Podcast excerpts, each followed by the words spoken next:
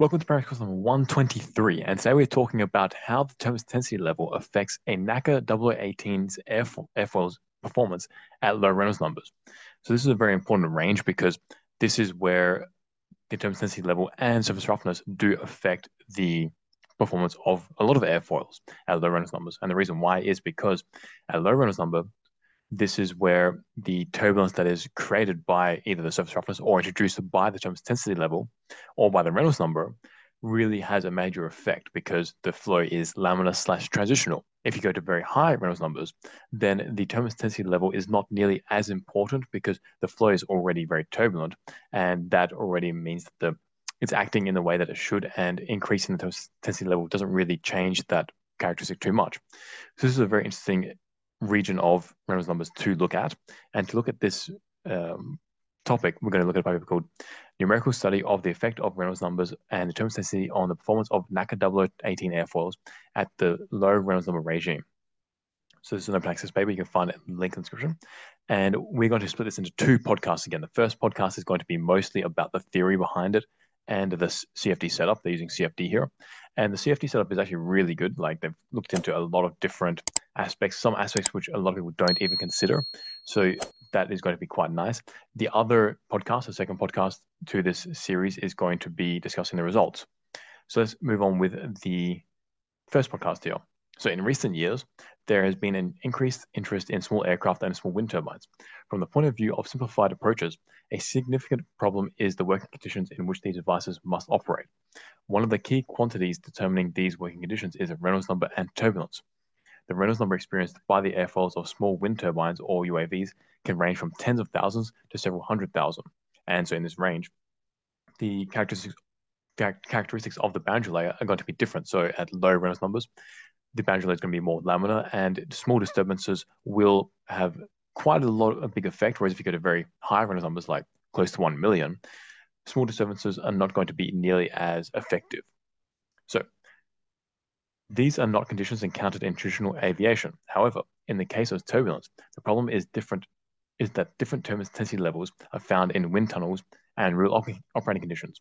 So generally speaking, a value that is less than 1% is considered to be of low turbulence intensity, whereas a value more than 10% is considered to be of high turbulence intensity level. In the case of modern low turbulence wind turbine wind tunnels, sorry, the turbulence intensity of undisturbed flow can be even less, so 0.05%, and that's really low. So most wind tunnels around the world, aerodynamic wind tunnels at least, they will hover around 0.1% to about 0.9%, below 1%, with a lot of them being around 0.5, 0.6%, and that's quite low. Once you go into atmospheric wind tunnels, then you're going to be at about 5% or higher. So the turbulence intensity measured in the atmosphere is usually from a few to several dozen percent, so up to 20, 30% perhaps. The aerodynamics of a vertical axis wind turbine rotor is even more complicated as its blades constantly operate under varying flow conditions. As the rotor rotates, the angle of attack of the airfoil changes, and thus the local Reynolds number also changes. During the operation of the rotor of the Darrieus wind tunnel, oh sorry, wind turbine, that's where the blades are vertical, the rotor blade works with variable turbulence intensities. This is due to the slowdown and disturbances of the airflow by a blade moving in the upwind part of the rotor. So in other words, a wind turbine is quite different from a lot of other airfoils in that the wind turbine blades are going to have to sweep through wakes of, of the upstream wind turbine blades and or the central supporting shaft. So that means you have quite a dirty flow that's hitting these airfoils constantly, which means that you effectively have like an artificial density level being introduced. And it really depends on what angle the wind is coming at to a large degree. But regardless, you're going to have some sort of wake hitting the blades quite consistently. And that's potentially a problem. In the downwind part of the rotor, the blade already works in some highly disturbed flows. So in this paper, they're looking at a NACA 0018 airfoil, which is a fairly thick airfoil and it's symmetrical.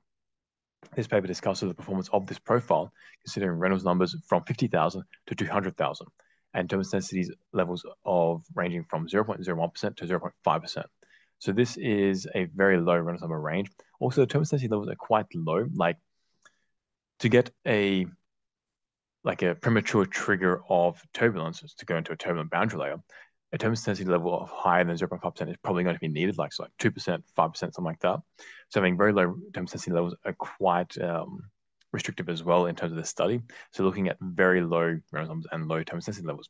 They don't talk about the surface roughness, but because of CFD, often there's um, it's either going to be smooth or there's going to be some sort of factor that they will use, which is the default setting.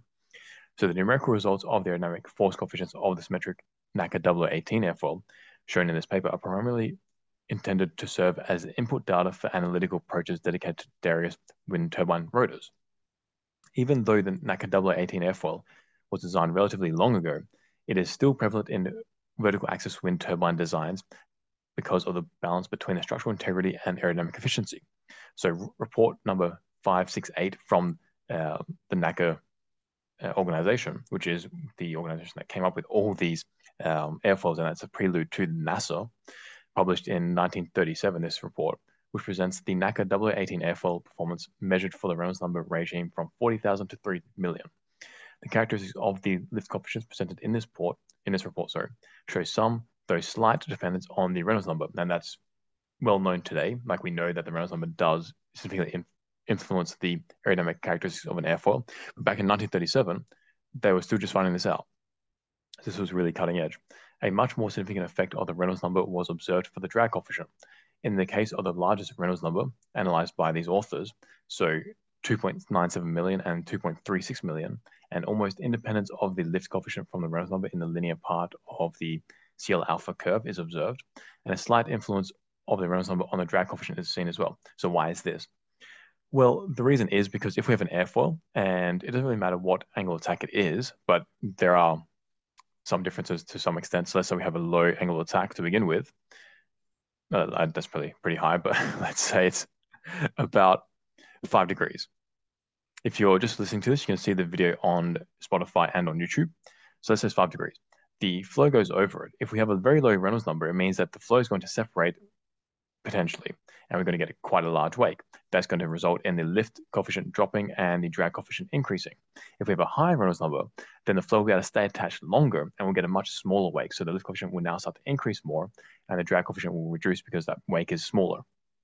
That's what the Reynolds number does. As you hit a high angle of attack, this gets exacerbated. So at high angle of attack, we know that the flow over an airfoil will be more prone to stall and if we have a high Reynolds number, it means that the flow is probably going to be moving faster and or have more turbulence in it. So that's going to result in the boundary layer near the, so the velocity near the wall going to be higher, which means that it can stay attached longer. And that means we get a smaller wake again, higher lift coefficient and lower drag coefficient. So that's what this means here. So a similar trend for the lift coefficient characteristics of a NACA 0009 airfoil for Reynolds numbers in the range of 3 million to 6 million can be found in the well-known report Summary of Airfoil Data from 1945. So NACA 0009 airfoil is a symmetrical airfoil and it's very thin. It's only 9% thickness to chord ratio. Even though the Jacobs and Sherman results are more useful for the vertical axis wind turbine um, in general because of the low Reynolds numbers, but knowing what the the characteristics of a NACA 0009 airfoil is, is very useful as well. So in 2019, some researchers published an important paper summarizing the collection, collective results of experimental and numerical studies of this airfoil, the NACA 018, for low and medium Reynolds numbers. A juxtaposition of the results of various researchers showed significant differences in the lift characteristics for Reynolds numbers below 300,000. This is important. It means that all these researchers who were studying NACA 018 airfoil performances were finding different results and this is where this paper comes into it. They say this is due to, among other things, the sensitivity of the flow conditions in the wind tunnel. Timmer concluded, so researcher Timmer concluded that the characteristics published in 1937 by Jacobs and Sherman might be affected by errors resulting from the high level of turbulence in the wind tunnel, which may significantly affect the transition characteristics. They probably would. Researchers, sorry, research by some other researchers also showed that the gamma theta turbulence model so this is a turbulence model we use in RANS and URANS simulations. This provides sufficient accurate, sufficiently accurate aerodynamic characteristics for the NACA 0018 airfoil. As mentioned above, in the case of medium and high Reynolds numbers, it is influenced, its influence on their airfoil performance is not significant, which is also confirmed by observations by some other researchers. And sufficient accuracy of the results may also be ensured by, for example, the popular K Omega SST turbulence model. In addition to the dependence of their foil characteristics on their angle of attack and Reynolds number, a dependence on the free stream intensity level is also necessary to define the reliable aerodynamic performance of vertical axis wind turbines. What does this all mean? So what they're saying is, so all these researchers that they were investigating their results, they were getting very varying data. And the reason why is not only because they have different Reynolds numbers, for example, but they have different approaches to modeling their CFD. So some are using, like, for example, the gamma theta TMS model, others using the K-omega SST theta, that's the SS, sorry, K-omega SST TMS model, others are using other things. What's more, we have the turbulence intensity level changing between all these different um, research campaigns. So we have all these uh, variables that are not being controlled, at least not reported or implicitly controlled, and that can mess with the results, and they often do mess with, with the results, especially in this Reynolds number range. The reason why is because this Reynolds number range is very um, susceptible to laminar separation bubbles, and they are very finicky. Like changing just small parameters will change how the flow separates over an airfoil and how it how it uh, transitions. In the previous podcast, I went through different transition mechanisms. There were four main ones that we went through, and if you want to check out that podcast, you will learn a lot about how boundary layers can transition, the different paths they can take, with the laminar separation bubble being what just one of them. There are other ones as well. So I highly recommend that podcast here. So let's move on to the numerical result that they have, and so the numerical model that they have, and its validation. So this paper aims to estimate the aerodynamic performance of the NACA 0018 airfoil at different values of turbulence intensity in undisturbed flow and at different Reynolds numbers. So first of all, they have the numerical domain and CFD solver settings. These are very important, obviously. Let me zoom out a little bit so you can see the entire picture. So as shown in figure two, simulations were performed using a C mesh surrounding the NACA 0018 airfoil and extending 7.5 chords from the semicircular edge of the domain and 15 chords from the vertical edge of the domain. So what does this all mean? So this is a very common domain setup, and it's actually a very good one. So we have at the front, the inlet is this C shape. It's not like a typical flat surface. Well, it's like vertical flat surface. It's a C shape. And the reason why this is important is because it greatly reduces not only the computational aspect of um, different angles of attack, but also the variability. So if we had a just like a regular rectangular box and we have upstream, we have the inlet.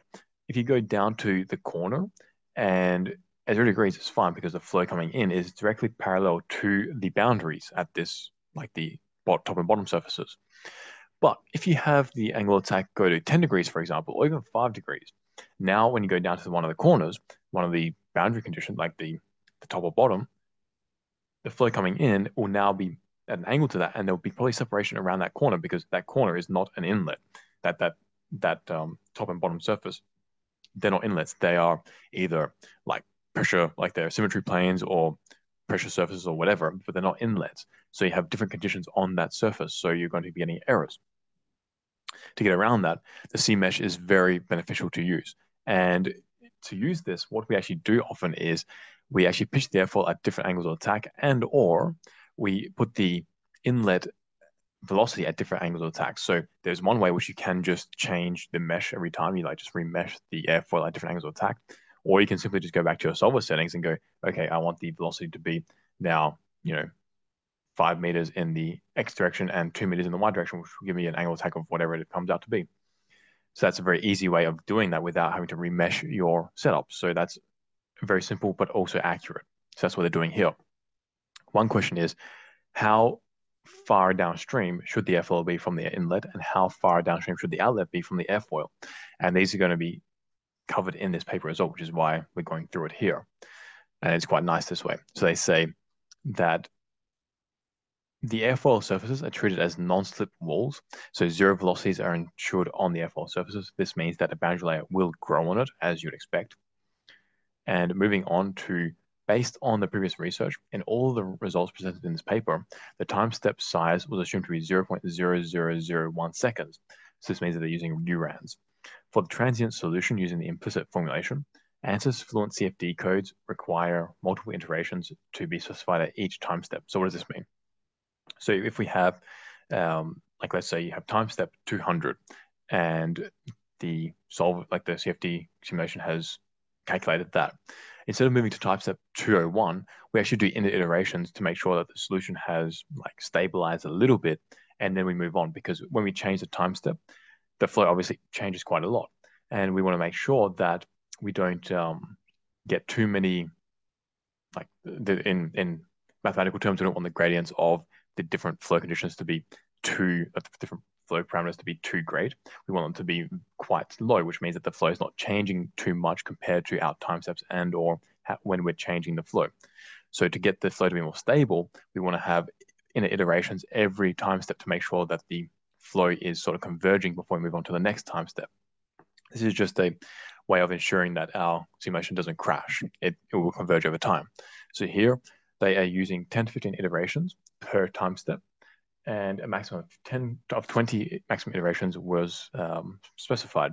And they have a level of residuals of 10 to the minus 6, which means that once the um, parameters, the changes in parameters get below 10 to the minus 6, they say that, okay, the simulation is converged. So that's quite low. That's quite good. Now we talk about something which is quite interesting. They say an important problem in time-dependent analysis is the effect of the initial conditions. In the initial phase of the simulation, the oscillations of the aerodynamic forces are significant and the values of these forces differ significantly from the final ones. So this is a quite problematic statement, I think, because they say an important problem in time-dependent analysis is the effect of initial conditions. So you can look at this from a few different ways. The most basic way is saying that your initial conditions change, your initial conditions change your final result. That's not um, necessarily true. I mean, the basic assumption of CFD is that your initial conditions don't really matter as long as the flow converges. Now, obviously, you want to get good initial conditions because that will allow the flow to converge more quickly and you have a higher chance of the flow converging. But as long as the flow converges, it doesn't really matter what your initial conditions were because they'll reach the same result. That's an assumption of CFD. So that's the first thing that pops into my mind when they say this, and I, it sort of contradicts what they're saying here. But when they say in the initial phase of the simulation, the oscillations of the aerodynamic forces are significant, and the values of these forces differ significantly from the final ones.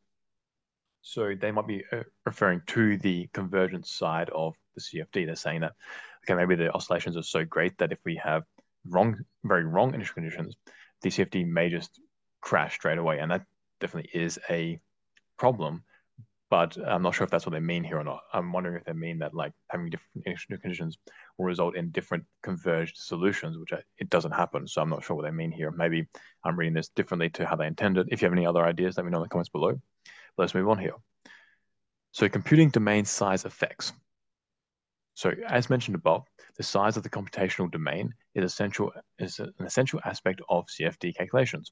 Some authors pointed out that the influence of the domain size on the accuracy of the calculated airfoil characteristics depends on the type of mesh, e.g. C mesh or O mesh. So this is that domain size I was talking about and its, um, its shape. A review of the literature shows that there is no consensus on the size of the computational domain concerning the length of the chord. This applies to both airfoils operating at low and high Reynolds numbers. Some researchers employ small computing domain sizes. So in other words, you have the airfoil in there and you have a very small domain around it. So you might have the airfoil like this, and then the domain is like only this big. So you're going to get a lot of influence from the walls onto this airfoil and the the lift coefficient and the drag coefficient are not going to be very accurate at all. So some researchers do that, they say. Uh, in this case, the distance from the obstacle to the domain's boundary is from several to dozens of airfoil chords. Conveniently, the domain area in the wake region is longer than the distance from the inlet to the obstacle. And this is very standard. So they have the airfoil closer to the leading to closer to the inlet to the compared to the outlet. And this is because of the wake of the airfoil. The wake needs to develop properly so you can have not only the like the lift and drag being like right, but also the upstream effects that this wake has to be correct as well, because you have this feedback mechanism as well. So having a decently sized outlet, so it's far away enough from the airfoil, is a good idea. But also you want to have the airfoil quite far away from the inlet as well, because you do have these um, upstream effects that I mentioned earlier. So they say here, some researchers create computing domains of huge sizes. Sometimes the distance from the leading edge of the airfoil to the boundary of the computational domain is even several hundred times larger than the airfoil le chord length. And that's good if they can do that, but sometimes it's overkill. Here they say paper six discusses the effects of three domain widths, 3.75 chords, 7.5 chords, and 15 chords on the characteristics of length of lift and drag coefficients. The authors concluded that the domain width does not significantly affect the airfoil's aerodynamic characteristics. However, the drag coefficient is more sensitive to the changes in the domain width than the lift coefficient.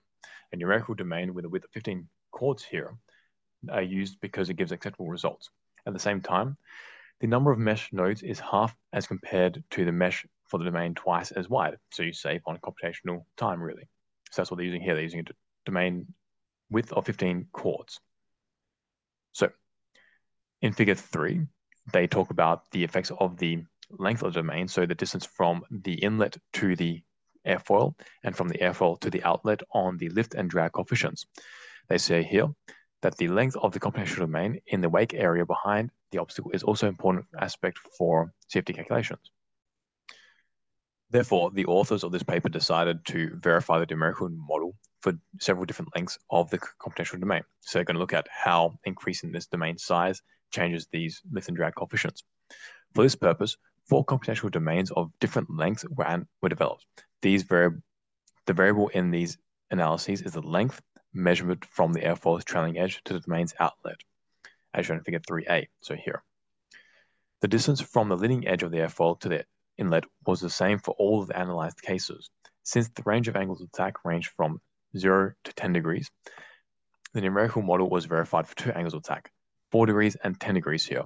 So they want to just go across a few different angles of attack so they can validate it for the rest of their setup here. Thus, this that's, that's quite quite good. Like they're being quite thorough here. A lot of aerodynamicists might only take like one or one angle attack, but they're doing two here just to be just to be on the safe side. So that's good. So the analysis of the effect of the length on the aerodynamic characteristics of the NACA 0018 airfoil was carried out based on eight test cases. The change in the length of the computational domain results in a change in the number of finite element finite volume elements. Sorry. So in other words, the amount of mesh cells you have. For the lowest domain considered in this paper, and the number of mesh elements was 8 million, while the largest was 9 million. So that's not really a huge amount, a huge change, but um, I guess it's better than nothing. So 20 seconds of air movement was simulated for each test case. In addition, a Reynolds number of 150,000 and a turbulence intensity of 0.25% were used to verify this numerical model, taking into account both the range of Reynolds numbers as well as the range of turbulence intensities and that is analyzed in this paper. The values of these Reynolds numbers and turbulence intensities used for this verification process is more or less the average value. So in other words, they're trying to pick the middle of the road values that they're using in this paper for the rest of the paper, just to validate this domain. So looking at the average turbulence intensity level about of 0.25% and the average Reynolds number of about 150,000. So the results of the numerical calculations of the lift and drag coefficients are presented in figures 3b and the way that they've presented these results in figure 3 are pretty cool. Like they have the different lengths of the domain, and that's going to change the lift and drag coefficients a little bit, but they have different angles of attack as well. So they have these angles of attack, the, the values of the lift and drag um, coefficients normalized effectively by moving them down. So we can see the general um, shapes of these graphs. So they are comparable this way. So they say the results compiled in this way show that the numerical results of the coefficients differ very little for a given angle of attack. For an angle of attack of 4 degrees and a length of 14 chords downstream, so the, the outlet is 14 chords from the airfoil's trailing edge, which is quite a long way. The drag coefficient changes only by 0.28%, compared to when the chord, when the length of the outlet is only 10 chord length downstream. So in other words, this length, it doesn't really affect the drag coefficient too much. It's like 0.3%, which could really be just error based on different meshes, really. Figure 3c shows that in contrast to the drag coefficient, as the length of the computational domain in the wake region increases, the lift coefficient increases. However, this increase is also slight. For an angle of attack of 4 degrees and a length of 14 chords, it is only 0.26% different to when the chord when the length is 10 chords. So again, the lift and drag coefficients are fairly independent of this length here. They've got to the point where the outlet is far enough away that the lift and drag coefficients are fairly independent now. So for the angle attack of 4 degrees, the increase in the lift to drag ratio for the case of 14 chords downstream is also only 5.4% compared to when the chord when the outlet was 10 chords downstream.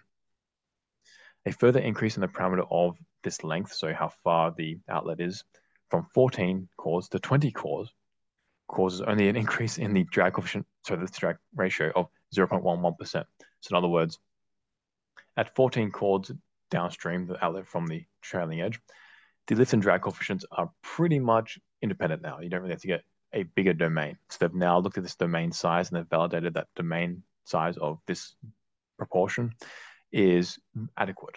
So they can move on now. So that's quite nice. That's what I mean by the CFD study. They did a pretty good job at looking at the different variables and um, seeing what which ones are important and how to validate that they have the right variable selected. So what about the turbulence intensity effect and mesh sensitivity studies? One of the key achievements of this paper is the analysis of aerodynamic performance of the symmetrical NACA 0018 airfoil in, in relation to the turbulence intensity level. As a result of numerical dissipation, the turbulence intensity just before the airfoil is sometimes completely different from the turbulence intensity assumed for the boundary conditions. So in other words, in CFD, we assume, we specify a turbulence intensity level at the boundary, but once it gets the flow gets to the object, because of dissipation, the and viscosity and whatever, the turbulence intensity level will be lower. So we don't really know what turbulence intensity level is at the object. We've specified it at the inlet, let's say 1%.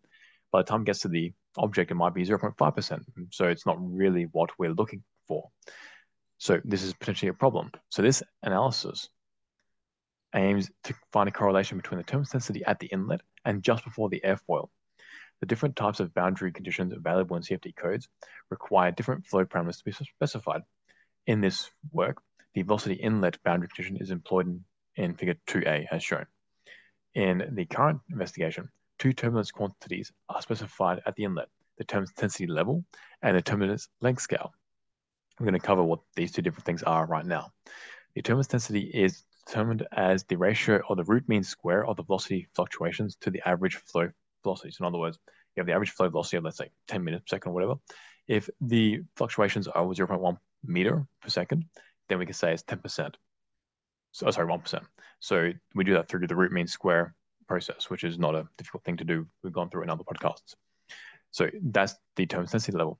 The turbulent turbulence length scale is something different and it is very common. And this is the quantity that is appropriate to the size of the large eddies which contain energy in the turbulent flow. So in other words, you have this turbulent flow, you have all these vortices. What are the size of the vortices that contain most of the energy? All vortices contain energy, but the bigger ones typically contain more of them, more of that energy, like 90% perhaps. So we're looking at the turbulence length scale is approximating the length of these eddies or these vortices. So many reports from experimental measurements in wind tunnels only provide information about turbulence intensities at the location of the analyzed obstacles. So if you have, let's say, a ball in a wind tunnel, you take the ball out and you put a hot wire where the ball is, and you measure what the turbulence intensity is there, and you say, okay, that's what the turbulence intensity is at the ball. With CFD, you don't really do that. You go at the inlet, the, the turbulence intensity level is this, but once it gets to the ball, it might be different. So that's what they're saying here. It is very often the only terms parameter measured during experiments, following the guidelines available in ANSYS Fluent documentation.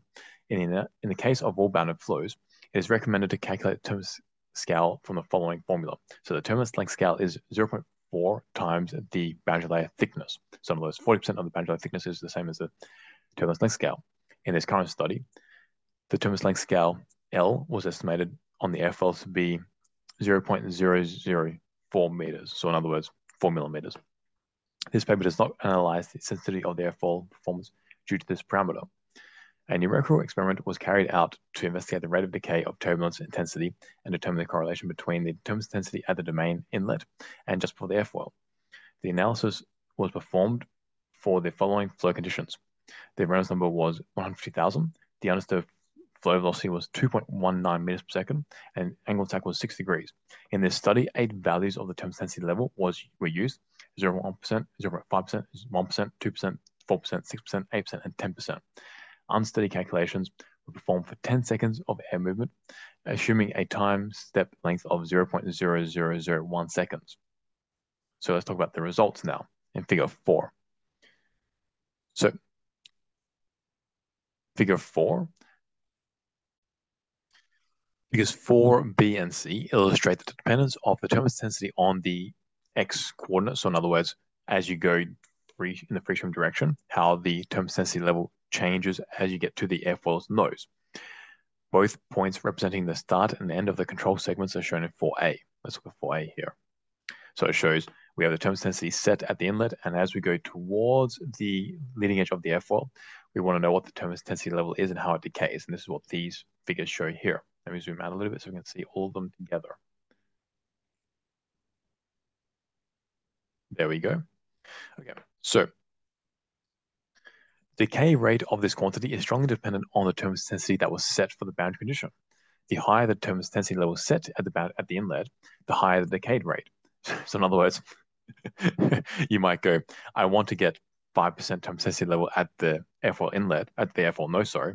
Uh, so I'm going to specify 10%, and then you go back to the airfoil nose and you see, okay, it decayed down to 3%. So I should double, should almost double the turbulence intensity level to 20% perhaps at the inlet, but it's not going to be 6% turbulence intensity level at the airfoil nose. It might be like 4% now because it decays so rapidly. so the decay rate of this quantity is strongly dependent on the density level here specified. The higher the density level, the higher the decay rate, as shown in figure 4b. In the case of the lowest density analyzed in this work equal to 0.1%, the decay rate is represented by an almost constant function slightly dependent on the x coordinates. In other words, the, having a turbulence intensity level of 0.1% pretty much means that you have that same turbulence intensity level throughout your entire domain. It doesn't decay very much at all. And that makes sense because there's not much energy there to begin with, so viscosity is not going to be that high, neither is dissipation going to be very high. So it's going to stay fairly constant compared to the high turbulence intensity levels. But on the other hand, having high turbulence intensity levels, once you go to the airfoil, will be more likely to trigger a transition to turbulence in the boundary layer. So in the case of term densities higher than 0.5%, the characteristic inflection of the term density curve is visible. This inflection occurs approximately 0.5 chords from the first control point located at the domain entrance. So this inflection point that I mean is when you go at the domain inlet, so you then go half a chord downstream, you get this increase in the term density level. Before this inflection, the term density decays, decay is much higher than after it. Near the nose of the airfoil, the turbulence intensity is very low for each test case. Therefore, to compare the differences in the turbulence intensity values in the vicinity of the airfoil, an additional chart was prepared in which the x-coordinate was limited to the last meter of the before the airfoil, figure 4c. This is here. In this, in the first case, it gives a decrease of 51.6%. In the second case, 95.3%. Well, okay, so uh, even in this last meter before the airfoil, the density drops dramatically. This data can be used to interpolate the density level required at the inlet to obtain expected density value for the airfoil. This data is shown in figures 4, B, and C, which can be used to interpolate these result these um values with, that we need. So I've never really seen this being done for a CFD setup before. Like I've never, everyone just really just specifies what the turbulence intensity level is at the inlet, they set it and forget it. They don't really look at how that decays through the domain. This is the first paper I've really seen do this, which is quite good, which is I want to go through this. And we should really be doing this a lot more, I think, or at the very least use like these kinds of empirical data to infer what we should be getting for the, the inlet term density level. So I quite like this. Well done for the, the authors. Moreover, a mesh density influence on the on the turbulence decay was examined. So in other words, how does the mesh density affect the turbulence decay? Four additional meshes were prepared for from an extra coarse to an extra fine mesh. Cases with typical settings of Reynolds of 150,000 and inlet turbulence density levels of 0.25% were prepared. Studies were performed for two angles of attack, 4 degrees and 10 degrees. All the results presented in Table 1 show the differences from the medium case upwards are tiny. So in other words, Fortunately, having even more cells doesn't really change how quickly the density decays at this point. We've reached that point where the mesh is independent for this particular variable. So that's good. Therefore, they say it can be claimed that the mesh density influence on the turbulence decay is negligible. So finally, let's talk about the validation of the numerical result, of the numerical model, sorry. Figure five, so let's move down to figure five, shows a comparison of the aerodynamic characteristics of the NACA 0018 airfoil obtained using a gamma theta Thomas model for their RANs. And this is compared to some experimental data taken from Delft University that they, they published. The lowest Reynolds number published in this paper was equal to 150,000, which is fortunately fortunate for them because um, the CFD they've been running at as well is 150,000 Reynolds number. I'm guessing that's not by um, coincidence, but by design. So they have this experimental data to validate the CFD. Interestingly, the term density level that the Delft experimental data is at is 0.02% for their CFD. The closest term density level that they used was 0.01%. So that's what they're comparing it with. It's slightly different, but it's close enough that there shouldn't be too many differences. Like in the lift curve slope at angle attack, there might be a little bit of a difference because of the LSB formation. I'm not sure. They don't really go into it here, but that is a, a possibility. So the graphs shown in figure 5 have the same scales as shown in figures 12 and 13, which is for the results section of the paper, which we'll go through in the next podcast. As shown in figure 5b, the drag coefficient results agree with the experimental with the experiment both qualitatively and quantitatively. So in other words, they have the same kind of inflections along the angles of attack range. The absolute error of the minimum drag coefficient compared to the experimental data is only 0.0028. So that's like maybe two, three percent perhaps. I don't know what what that comes out to be, but it's quite low. In the case of the lift coefficient, both series of re results are sufficiently consistent with the range of angles of attack up to six degrees. Slightly more significant differences in the coefficients are observed above this angle of attack, and this is probably due to changes in flow separation. This effect is shown in the earlier work of these authors, as well as the studies by other researchers. One of the possibilities causing these differences in the 3D effects not considered in these studies. So in other words, these studies are 2D compared to the experiments being 3D, so you're going to get slightly different results. So, some include potentially induced drag and potentially um, three-dimensional turbulence over the airfoil. The second reason that we are getting some differences between the lift cushion of the CFD compared to experiments is that the turbulence model may not is not calibrated through the model constants that control the characteristics of the separation bubble. So here they do say that there is a separation bubble happening. The gamma theta model, um, like all turbulence models, use coefficients to in, the, in their equations. These are empirically determined, and they are not specific for this LSB formation for this study. You can get um, coefficients that are specifically designed for this LSB, but they don't have them here. And that could make a major difference. That's why we do get some potentially some differences here in different angles of attack. At angles of attack, that's probably what's happening. The LSB is not um, being properly modeled by the CFD compared to this experiments, but also the change in terms of density level might have a slight effect here. At high of attack, that will also change if there is an LSB happening here. I'm not sure if there is. They're saying there is, but I don't see any CFD um, flow viz here. But if there is, that will change when the LSB is popping and potentially how the airfoil stalls. So that could happen here as well. So that's a good catch here by the authors here. So that's in this paper. We, In the next uh, sort of end of this podcast, in the next podcast, we're going to go through the rest of this paper. We're going to go through the results. In this podcast, we've just gone through all this, these different ways of setting up your CFD and checking if um, it is valid. So we've gone through your validation process. We've gone through how the term density decays with time, which is really cool. I haven't seen that before. We've seen how the domain size changes the results and what domain size we need, and also the theory. So if you want to see more of this, check out other podcasts, and the next podcast will come out in a few days. And if you like it, make sure to give this a like and subscribe. And if you want to get better at CFD and or theory yourself like this, check out our courses in the link description. And I'll see you next podcast. Peace out, amigos.